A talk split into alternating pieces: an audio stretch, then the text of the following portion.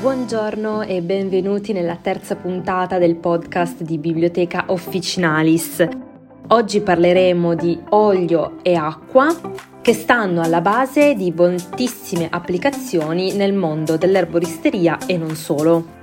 L'argomento che vi proponiamo oggi vi sarà molto utile per comprendere le estrazioni che vengono fatte sulle piante, la natura e i meccanismi di funzionamento degli oli essenziali, come anche la cosmetica e tutto ciò che tratteremo poi in futuro. Ma ora, bando alle ciance, iniziamo subito a parlare di queste due sostanze. Partiamo dalle cose più semplici, un attimino per fare una intro. Diciamo che acqua e olio sono proprio un po' come un cane e un gatto perché per esempio a tutti voi sarà capitato di lavare una padella in cui prima era magari stato fatto cuocere della carne o del pesce. In quelle occasioni si può osservare l'olio, che è stato usato appunto per la cottura, che a contatto con l'acqua forma delle goccioline perfettamente rotonde. L'olio e l'acqua, come si sa, non vanno molto d'accordo e la storia delle goccioline accade anche all'incontrario, quindi se delle gocce di acqua cadono nell'olio. È un po' come dire che tutti noi abbiamo delle persone che non ci vanno molto a genio, ma cosa succede se mettiamo vicino due persone che non si sopportano? Probabilmente faremo in modo di non incontrarle più, quindi andrebbero subito per strade diverse o nel peggiore dei casi potrebbero non tenere le mani in tasca. Notoriamente le molecole non hanno né mani né piedi, come mi sembra logico, e quindi la seconda opzione la possiamo escludere. La storia dell'andarsene ognuno per conto proprio non è però campata in aria, perché questo è proprio quello che succede nella realtà.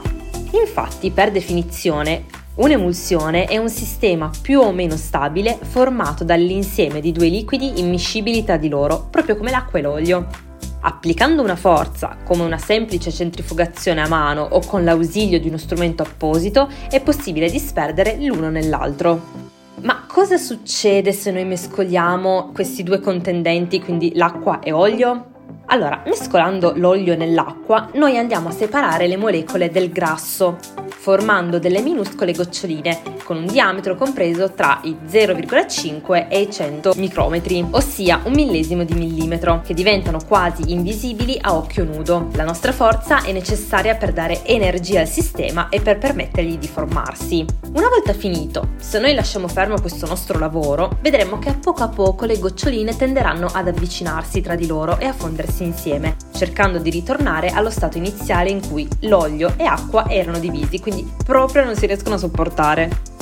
Questo gioco, però, di questa divisione tra acqua e olio sta alla base di tutta la cosmetica, che negli anni ha dovuto trovare dei modi per tenere insieme questi due contendenti il più lungo possibile. Però è solo una questione di tempo, insomma, prima che tutto torni come prima.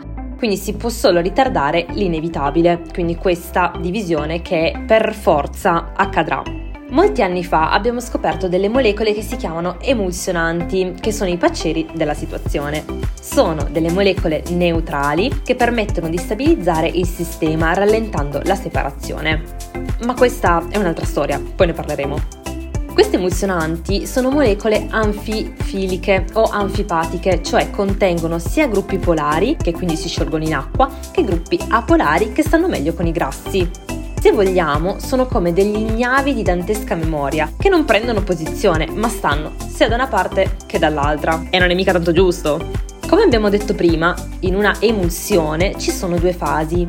Una dispersa, chiamata anche interna o discontinua, e una disperdente o esterna o continua. In chimica esiste la regola di Bancroft, in onore del chimico americano Wilder Dwight Bancroft, che dice che la fase in cui l'emulsionante è più solubile costituisce quella esterna. Ma che cosa vuol dire questo?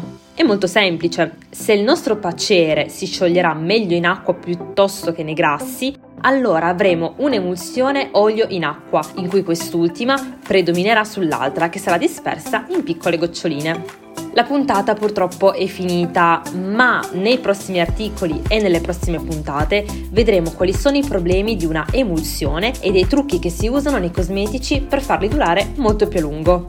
Ovviamente fateci sapere se questi articoli vi stanno piacendo, se vi interessano e anche e soprattutto se il podcast può essere un bel modo per tenerci in contatto. Io vi ringrazio, vi mando un enorme bacione, ci vediamo alla prossima puntata, che sarà la quarta. Ciao!